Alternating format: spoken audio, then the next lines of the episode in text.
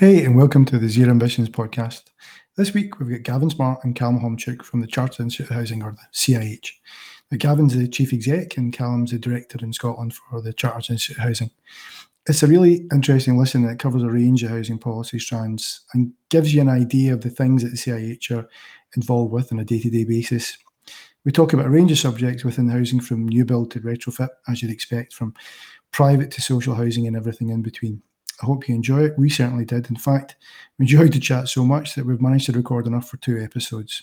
So this is the first that we'll put out on Tuesday the 20th, with the second out on Thursday the 22nd. There's a massive amount going on over the next couple of weeks. We've got the UN Center of Excellence meeting in Pittsburgh this week, and I know some people that are heading over there. We've got the AECB conference on the 30th of September in May in Hereford, and we've also got the Best Festival on the 25th of October, which Sarah will be hosting with guests such as Chris Stark. I met him once, very impressive. Anyway, as always, join the ACB. It's fantastic value for money, and we're planning a lot of things over the autumn. Subscribe to Passive House Plus magazine if you can, and if you're involved in housing, have a think about joining the CIH. We couldn't have better representatives than Gavin and Callum for the sector. They really are excellent, and the work they do is invaluable.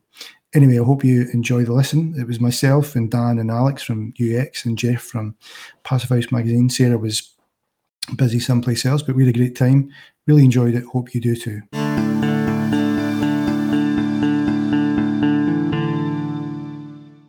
All right, so we're here today with Gavin Smart, CEO of the Chartered Institute of Housing, Callum Chomczuk, former guest. Lovely to see you again.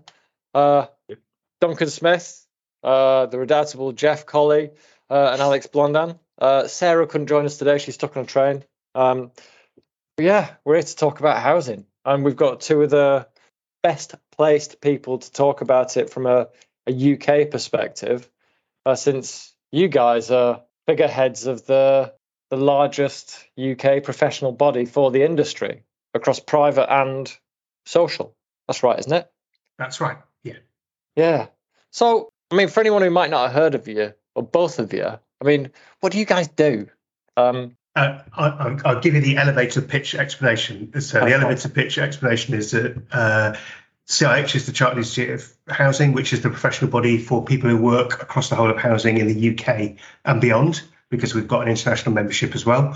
And in short, we exist to do three things. So we exist for our members, to provide them with the help, support, advice, guidance, services they need to do their jobs really well.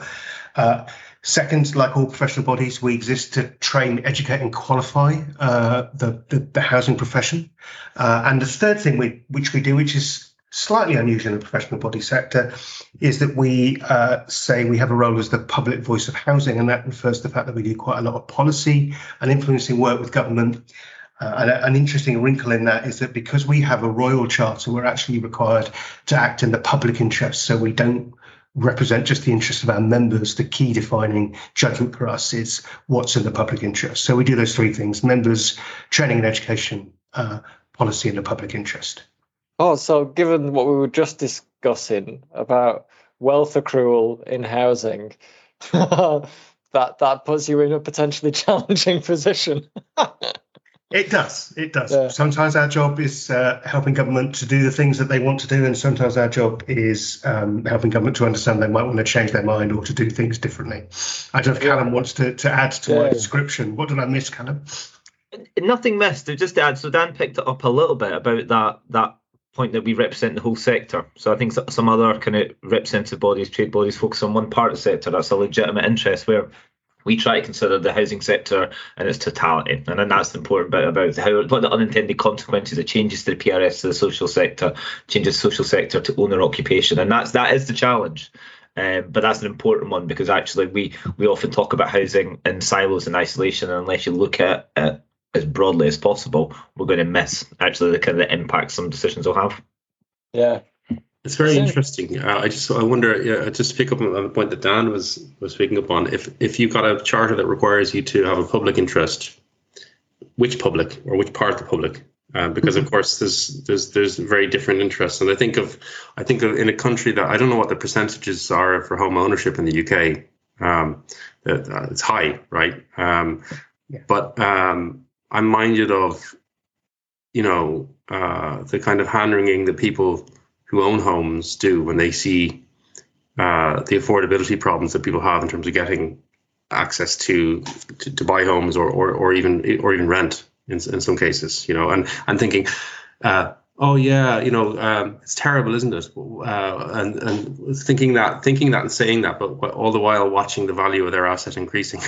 Did you really think it? You know, no, it's a fair point. So we have a sort of slightly kind of folksy way of thinking about this, which I'll try to dress up in more kind of policy wonky clothes. So the sort of folksy way we have of thinking about it is that on balance, what we are trying to do in our policy work is help governments and the public in the country move from a situation where housing probably only works for some of the people some of the time towards a situation where it works for more people more of the time, and ideally all of the people all of the time, although that last target is probably kind of illusory. Dressed up in more formal clothes, I guess you could describe that as kind of trying to get towards a more kind of Pareto efficient system, you know, where we're doing the best we can with the resources and the policies available to create a system that works best for the country as a whole. And you're right, there are always trade-offs in those kind of policy decisions. And how we try to get to that judgment is to use the evidence. We try to be evidence-based. So we will look at policies or problems on their merits and say, you know, on balance, is this more or less likely to take us towards that target of creating a housing system that works for everyone? Now, that's not an exact science. You know, there's a bit of analysis in there. There's a bit of guesswork. There's a bit of instinct, a bit of gut. But on average, that's what we're trying to do. And it means that occasionally we will support some things that people might think are counterintuitive. On other occasions, we might find ourselves in a very painful conversation with politicians or governments, having to tell them that the thing that they like the most is precisely the thing they should not be doing. But our job is to speak truth to power and to the public. Yeah, no easy task. Yeah. And I think it's interesting. I mean, it's good to have you on as well, Callum, because you represent Scotland. So there's a dissonance built into it because of devolution has affected the housing market. So for our listeners who were paying attention, we released those bonus episodes that we recorded with you guys at the Festival of Housing back in May. And they're worth a listen. They're really interesting. We had Gavin guest in on the first one, which was about the right to a home, legal issues and social issues surrounding that. And then the second one was, it was a lot more interesting than I anticipated, because Gavin chose the subjects for us to attend, but it was the private rental sector. So you'd got representatives from all the four regions to describe their appreciation of the situation. And proper dumb, obviously, but I just hadn't thought about it in those terms, about how there are competing interests. There are different rules, regulations, policy drivers, policy decisions, demands out of the economies and out of the people, which must make your lives more difficult. At least more interesting. Yeah, no, I think, before we started recording, we were talking there a little about the regard that housing has as a public policy issue. I think one thing that we benefit from Scotland is, we don't have an international portfolio. We don't have a foreign secretary. We don't have a kind of chancellor portfolio. So actually, some of the big bread and butter things are NHS, their education, and their housing. And actually, I think that's why we've been quite fortunate in Scotland since the start of devolution.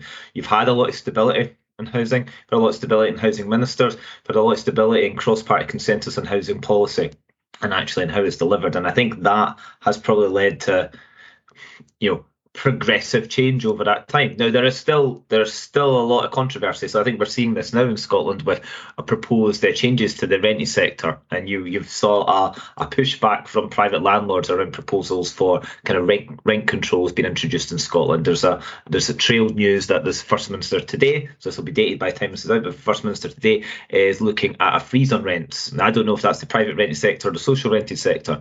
So there you can see the sector is getting more contentious, and you know, Jeff's point earlier about the size of the kind of owner occupation sector. You know, we haven't really thought about that in any sense. We saw the PRS grow, we saw the social rent sector shrink. So we are potentially coming to an end of maybe that consensus era around housing in Scotland, where actually some more difficult decisions are going to be made. But that's the decision, that's the position that we all should be in. That's, politicians have got to make decisions for, as Gavin was talking about, the public good. And it's up to us as a professional body, as an interested organisation, to find the evidence to make that case. And, you know, I've said we represent the whole sector, but, you know, the heart doesn't matter what country or in the UK, we're always going to say we need more affordable social housing. Yeah. Do you get into co-housing? Sorry for cutting you off there. Do you get into co-housing and alternative models for housing delivery at all? Because it feels to me, and I look at, I was really interested a few years ago, Alistair Parvin from the WikiHouse Foundation wrote a really interesting piece about the need to create an alternative housing market, a parallel housing market that runs, that's not viewed as a threat by the owner-occupiers, for instance. You know, something that kind of Daily Mail reading, why are these people getting something for free kind of anger, you know, where you find a way of providing quality housing for people whereby they can't, you know, it can't be like right to buy where people get something very cheap and then a few years down the line they flip it and you know and cream the profits for themselves, you know, where you have quality housing but there's a kind of almost a permanent stock available for that, you know. I mean social housing. Like well, social housing was originally intended. Yes, absolutely. That's part of it too. But I'm talking about, I mean, Alistair Parvin's ideas, we should try and get him on actually at the stage. He talked about, you know, identifying the elements that are causing house, the constituent parts for house prices, the developer's profit margin, the land costs and so on. Strip the land costs out of it. Strip the developers. Go co-housing to get the developer out of it. You know, turn the building occupants effectively, or an organisation into the developer. Get the local authority to provide the land, and the land stays. You know, whether somebody sells the house, they don't sell the land effectively that it sits on. You know, stuff like that, which just looked very promising. Yes, so the short answer is yes. Yes, we do. I mean, a kind of more detailed answer, I guess, kind of a couple of things to say. So first of all, just pick up on what Callum was saying. I think he's right. What's been interesting in certainly Scotland and Wales since almost the inception of devolution is there's been a consistency of agreement across the sector and government and political parties about the aims and ambitions that we're seeking to achieve. And I think that's led probably to greater progress in Scotland and Wales than maybe in England, where it's a bit more contentious. Northern Ireland, as you'll know, Jeff, is always a kind of slight kind of a country apart because the situation there is more complex, although there has been some consistency, certainly in terms of the social housing sector. In terms of kind of different delivery mechanisms, the answer is yes. So we've been involved, not centrally, but we've been supportive of and been involved around the margins of things like community land trusts, which operate pretty much exactly the way you describe, where they try to make sure that a proportion of the value is captured in perpetuity, usually the land part of the value, so that it can be recycled again and again. They're actually on a smaller scale, I think in England and possibly in Wales too. We've been quite supportive of and involved in promoting what are called rural exception sites. So this is a kind of planning designation which can be made available so that landowners who want to donate some land so that it can be used for kind of affordable housing or to help house the local community are enabled to put in place kind of long-term restricted covenants that mean that those homes built on the land can continue to be used for that purpose. But in a very sort of gentle middle-class sort of policy professional body kind of a way, we're a bit sort of Malcolm X about it. You know, it's kind of by any means necessary, right? So you need the big, large-scale interventions. We know that a massive part of what happens in housing overall is driven by what happens in the housing association sector, the council sector, and with the private developers. You've got to play with the major players and you've got to try to make that work,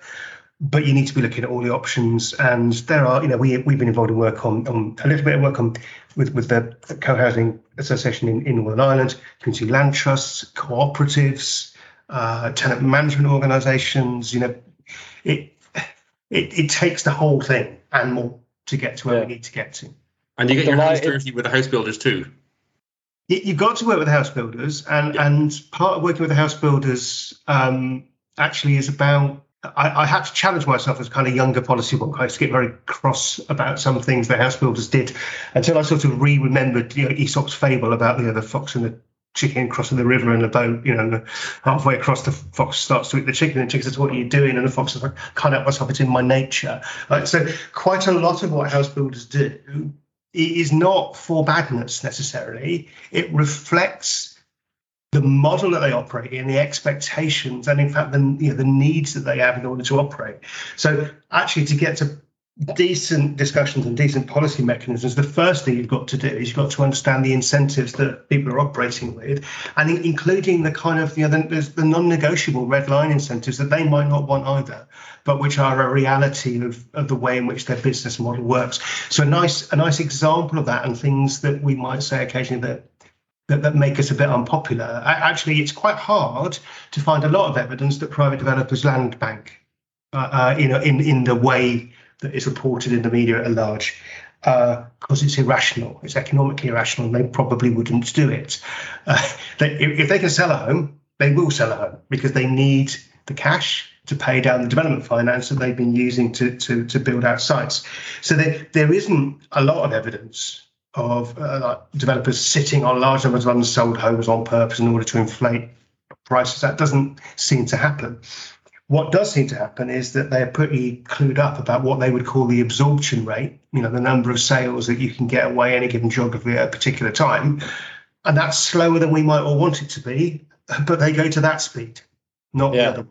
And that's not irrational. That's just operating the model as they're given it. And that's an issue to do with the nature of shareholder-driven businesses, because the business is... shareholder-driven businesses, but also the nature of selling into the market. So the nice thing you can do is kind of, you can understand it by comparison. Social landlords don't have to worry about absorption rate with waiting lists at the scale they are. Basically, as fast as you can get the homes out, you can get people into them, you can get people housed, and you just don't have to worry. The only question is, how fast can we get this done? Yeah. Well, it's more that the absorption rate is about ensuring an adequate return on investment for the shareholder. So it's servicing the shareholder need, and that is a legal requirement, certainly in England. Yeah. I don't know if there's. Yes, I think that's partially right. It's also just about, you know, the number of buyers that, you know, tip up any working day to a site, you know, with mortgages who are ready to go. This is kind of like. It's a niche point at one level, but it's just interesting because the more you can understand the environment within which you're operating, the restrictions under which different actors operate, the better you can do. But it's interesting how that has knock-on effect in terms of quality. So what can you get away with? Regulations being a floor, not a ceiling, but they're treated as a ceiling, building regs, across all the provinces, like it's the same the world over. I think that's a fair comment. So again, that's about recognising incentive structures. So, you know, landlords, particularly social landlords, housing associations, local authorities, CLTs and others, right? They got a long-term interest in the buildings, the homes and the places they are creating. That gives them an immediate incentive to build and invest for the longer term. Yeah. Now, the private development model does not necessarily do that. And policy wonks like me and Callum would say, well, actually, there's a risk there of market failure, and that's where you need an intervention, and that intervention is called regulation. And you need to be pretty clear about making sure that those standards and that regulation is driving up the quality of homes, because there's a risk of a missing incentive in the market. And that's not to criticise, it's just to be realistic about what's going on. If by your very nature you're set up to sell homes and then move on to the next site, you've got a different set of incentives from a social landlord who's saying, you know, I'm going to build these homes, we're going to be managing them in 50 years, 100 years. We need them to really last the course. No, what's really bothering me at the moment, so to get on to our perennial obsession of demand reduction and retrofitting, is like the system feels wholly inadequate to address the crisis which is engulfing us. You know, it's no longer an elephant in the room. It's an elephant you're saving to burn in the winter because you're not going to be able to afford your heating. Like it's a really parlous state, and you're crawling into the carcass of the elephant for heat, yeah. Like Han Solo. Yeah. Oh man, it's appalling. And like it was really interesting, the PRS conversation that we had. We got onto managed to get them onto the retrofit subject, and no one knows what to do. Everyone's looking elsewhere for direction and money to do it because it's not cheap. And I was talking with a lender the other week about managing the asset values, like long-term thinking about it, and how currently there are no drivers to make energy efficiency a factor in contemplating the long-term value of a property. Yeah, we know just from existing that is going to become a factor. Like if energy prices continue to rise, which they will until we decarbonize the grid and switch to renewables. Even then, it's still going to be dear. I've no answers here apart from more conversations. But I'm curious as to. Oh, Duncan, you wanted to say something. Sorry. Well, yeah, I think what's it's really interesting, Gavin. I hadn't thought of the way you framed, how we buy or how consumers buy homes and how the difference between the social landlord and private developers. And I've worked in both. I've worked in private development for a number of big companies and I've worked in social landlords. But there is a kind of connection because going back to the point that we like to talk about the most, of which is retrofit, of course, one of the things that we are concerned about is the market approach for the delivery of energy efficiency services and to try and maybe articulate where I think we all feel here, and people listening to this on audio can't see everyone's heads nodding, but how do you engage the market so the market stays connected and stays involved in the decisions that you make? Because that's when you get efficiencies, and I guess that's what you're saying the market can't do from a new build perspective, because that's essentially what social landlords do. But if we are buying, consuming retrofit products, the onus can't all be on the consumer to buy those and hope they all work. How do you actually engage the market in a way where the market's responsible for the efficiencies of that service long term? That's a question, because I think if we don't answer that, or if we don't start to talk about how energy efficiency is delivered and maintained, we'll be back here in 3, 4, 5 years' time talking about the same thing. Lots of failures, lots of stuff that kind of did and didn't work. That's a really good question. You're right. So the slightly sort of academic answer to that question is that government's got a range of policy levers available to it, and you're probably going to need to use the full range of policy levers because at times what government does with those policy levers is it tries to send a different set of signals to the market than would be there otherwise, or in kind of posh, slightly kind of economist type terms. So what government is trying to do sometimes with these kind of interventions is deal with externalities, which are things that are not properly kind of costed into the price. So we know that we need to see reductions in carbon emissions, but the price of homes currently doesn't actually. It's not adequately pricing that in. Basically new kitchens, new bathrooms, double glazing, they're the only things and conservatories that you can pretty much demonstrate have an effect on house prices. Most of the other quite complicated and very expensive stuff that we know we need to do for another reason, currently not adequately captured in house prices. One of the very few things to come out of the energy crisis, cost of living crisis, might be that starts to change, but markets are slow to turn.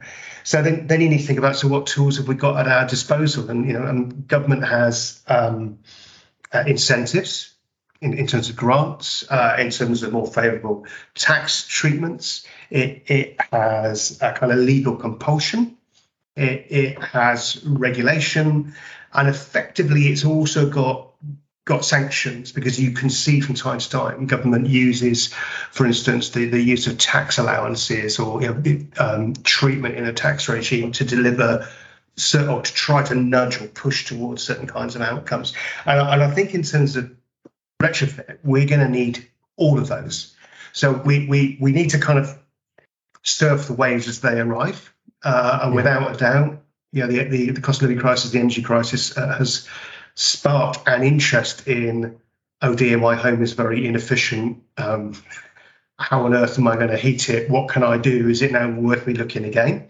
So we need to pay attention to that. But government is going to have to support households for whom that's just a bridge too far. It's going to have to work with industry to think about innovative mechanisms to deliver that and finance that.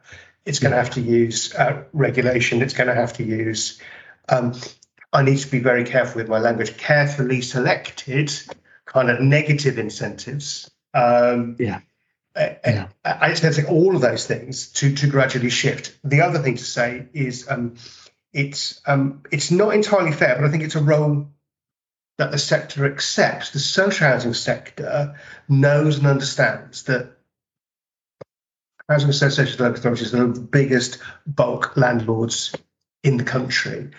And because they clearly have social purpose as well, they accept that they will need to play a kind of a leading role, you know, a kind of a learning role in being amongst the first to gear up and to get and to understand what retrofit needs to look like. And I think they're up for that. They're up for that challenge. The kind of wrinkle in that challenge is, of course, what we have to avoid doing at all costs is looking as if we're experimenting on tenants and residents who are on the lowest incomes. Now, getting that balance right is incredibly difficult, but there is, I think the sector understands and accepts that there's a kind of leadership role here and there's a developmental role that the landlords at home own homes at that scale can play. So that's a very long, rambling answer, but yeah, it's going to need all of those things and more. Well, it's a big, long, as well, rambling Sorry, Jeff, just before you did think, Callum and Alex were looking to come in. All right, sorry, love. Callum, you go. So I think I don't disagree with anything you're saying there at all, Gavin. I think part of, Duncan, the premise of your question is we are at such a uncertain bit of kind of the market when it comes to retrofit, aren't we? So Gavin's right. We've got confidence in things like boilers or conservatories or double glazing because they're known to us all. We know what we're asking for when we get them, so we can sort of work out what the cost is. We know how effective they'll be. We have no idea the heating systems that each home that we're all in currently right now.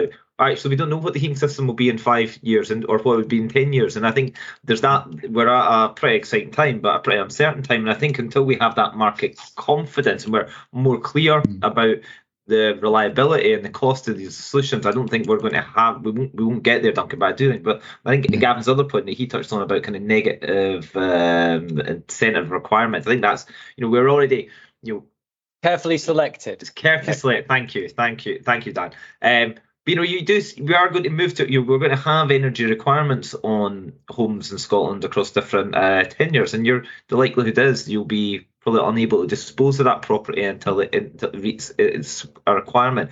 We're going to have, and it's been a long time coming, we're still there, around kind of common tenements in Scotland about tenemental repairs, about people putting money into a shared fund around actually there's certain responsibilities now perhaps on owner-occupiers in a way that we haven't had that culture of before. In the UK, and I think that's part of it. So suddenly people recognise the need to invest in a home, not just from an aesthetic or a kind of a comfort approach, but actually as a responsibility. Now that is difficult because that's expensive, and actually how we unpack the shared responsibility, meeting these costs, how people pay that over time is really thorny. But I think as we get that technological development, as we, as a society, as a world, recognise our responsibilities towards that, I think you'll start to see the private sector, owner occupation, everybody, maybe meet some of those concerns that the social sector are already delivering on, and that kind of placemaking and maintaining your property and not waiting until it collapses until we actually try to fix it. Just before Alex comes in, I think that's really interesting because one of the things I've noticed in the last 24 months is how the big ticket items in a house, whether it's for purchase or for rent, where kitchens and bathrooms and the aesthetics inside, people are much more tuned in now to the performance. The language that people are using, just in wider family circles, is much more informed about the performance. A good example, Dan, I'm not sure if I told you this, spoke to somebody last week. Their mortgage, which is a sort of low mortgage, that's £30,000-35,000 houses we're talking about here, their energy bills are actually now much more significant than actually what their mortgage payments are. I don't want to say common, but it's certainly becoming more common in certain areas of Glasgow. Well, I was at a conference the other week, sorry Alex, what was interesting, I was talking to a surveyor, Daryl, if you're listening, what we were talking about with regard to how the energy crisis is affecting people, he was referring to conversations he was having with his mates, some of whom had come up and grown very wealthy.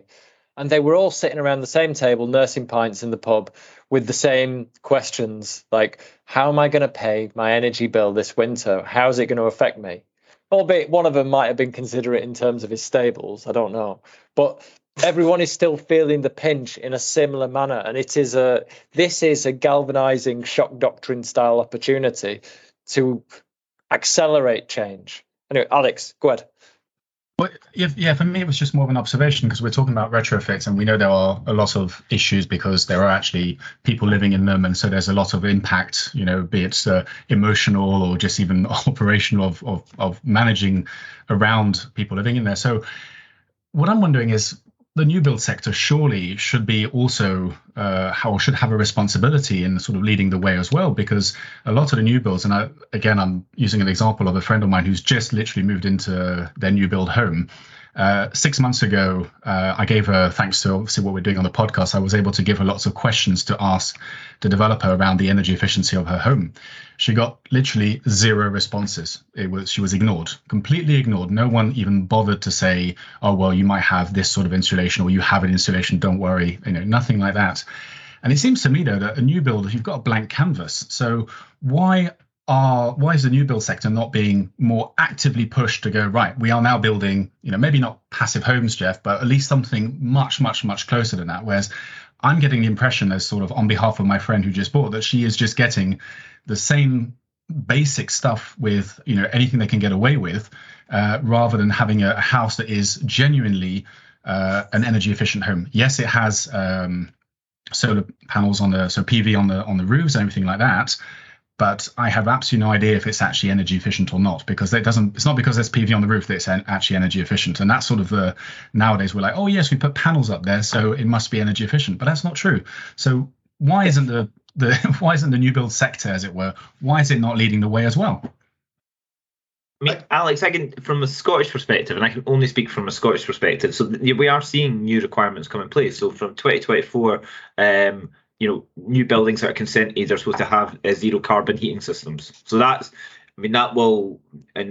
basically tomorrow. I mean, 2024 is basically tomorrow. I think we will ultimately see a little bit of perverse incentives. I think you may see in the kind of short term after that, people perhaps pull back from new builds because there's an uncertainty around that. I think you may see an existing stock market, but ultimately we will be replenishing and having to refresh our stock, and that will be the norm. So I think we are seeing that. And I can't speak for the rest of the UK, and I can't speak to how effective that will be. But there is that kind of national leadership, and I think that's well communicated to the sector. Whether that's awareness exists amongst the public, I'm not certain. But I think that's exactly the type of approach that we should be taking. So you know, the entire housing system is responding to the need.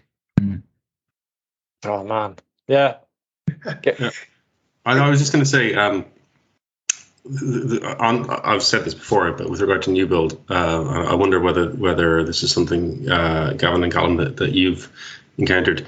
Our view, when we were lobbying many years ago for energy performance levels to be higher as planning conditions in certain parts of Ireland, and then for building regulations to be tightened, was that if you require it, if you make it a condition of either a planning condition or building regulations, ideally, then effectively it becomes a tax on land. You it depends on how high land prices are to begin with, I suppose. But the point is that if it's a cost that if the developer knows they're going to have to spend this extra on construction to meet the higher performance standards, then they have to bid less for the land.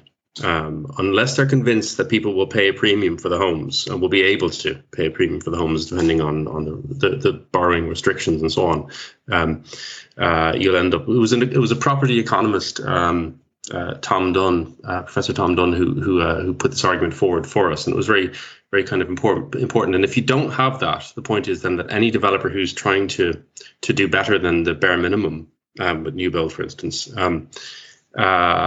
They're just going to get outbid by somebody else who's willing to kind of pay more for the land, basically. Do you think there's something to that argument? No, I think that's really interesting, Jeff. There's so much in this. So I suppose Just two or three things to say. So first up, just come back to the point that Alex made. This is something that CIH talks about quite a lot, and it's a source of enormous frustration to us that we are building homes now that we will need to retrofit, and that is bonkers. Exactly. And in a kind of UK/English context, the Cameron and Osborne government started out with a set of ambitions to get to co-sustainable homes, got kind of high-performing zero carbon by I think 2016 originally, and then they canned it.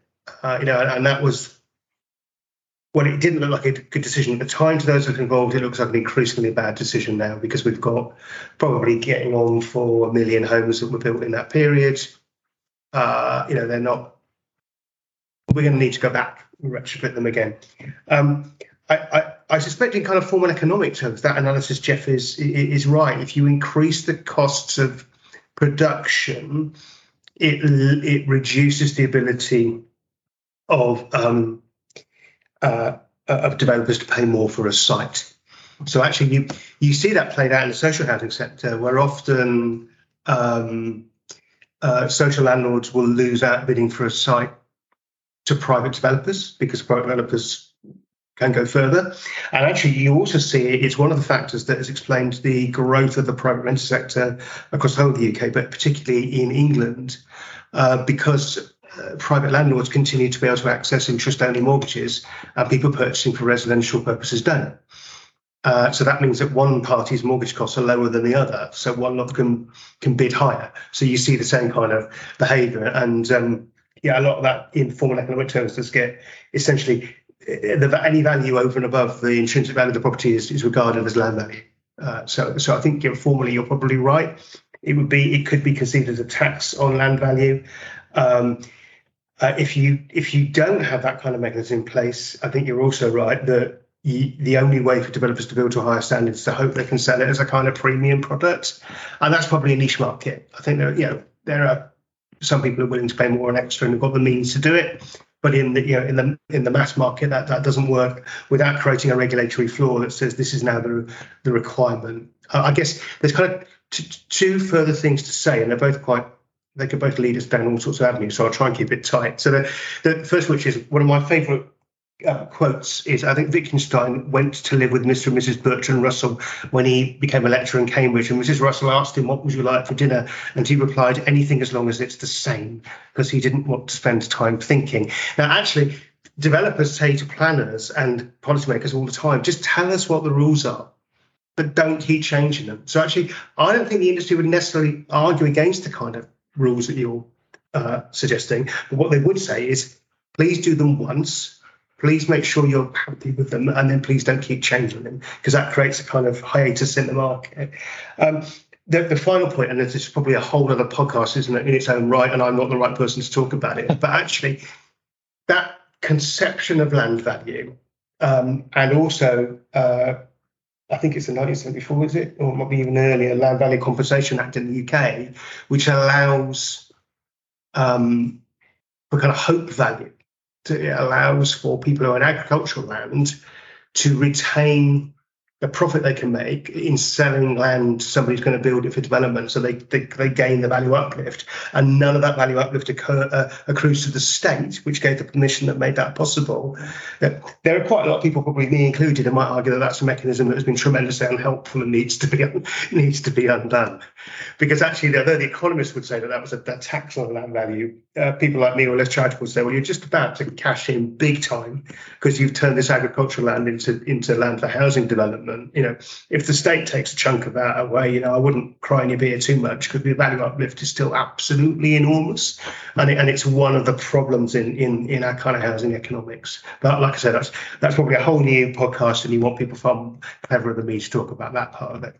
Well, I think it's a really, it's an interesting expansion to the debate, because often we get stuck in the granular elements without.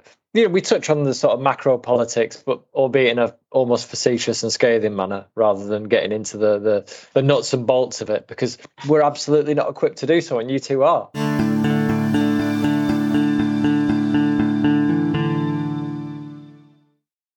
Hey, that was the first of a two-parter from Gavin and Callum at the CIH. I hope you enjoyed it. The second part comes out on Thursday the 22nd, so look in then. Thanks a lot.